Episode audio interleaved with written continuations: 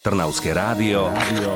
Tip na dobrú knihu. Kto ešte nepočul meno Jones, bo ten zrejme v posledných rokoch nebol v knihkúpectve. Severskému autorovi kriminálnych bestsellerov vyšla nová kniha. Je iná ako jeho predchádzajúce publikácie, berie si z nich však to najlepšie.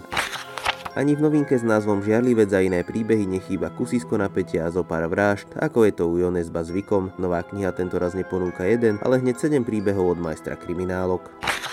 Žiarlivec a iné príbehy prináša mysteriózne a napínavé poviedky, ktoré sú správne temné a strhujúce. Očakávajte nepredvídané zvraty a neočakávané riešenia. Medzi siedmými poviedkami nájdete napríklad aj príbeh vyšetrovateľa, ktorý sa vďaka trpkej životnej skúsenosti stane expertom na zločiny páchané zo žiarlivosti a možno sa mu práve preto podarí vystopovať muža podozrivého z vraždy svojho dvojčaťa. Jonesbo prináša aj zaujímavý rébus pre taxikára, ktorý nájde náušnicu svojej manželky v šéfovom aute a jednu samovrahyňu vysoko nad oblakmi, o ktorej život zabojuje jej spolucestujúci.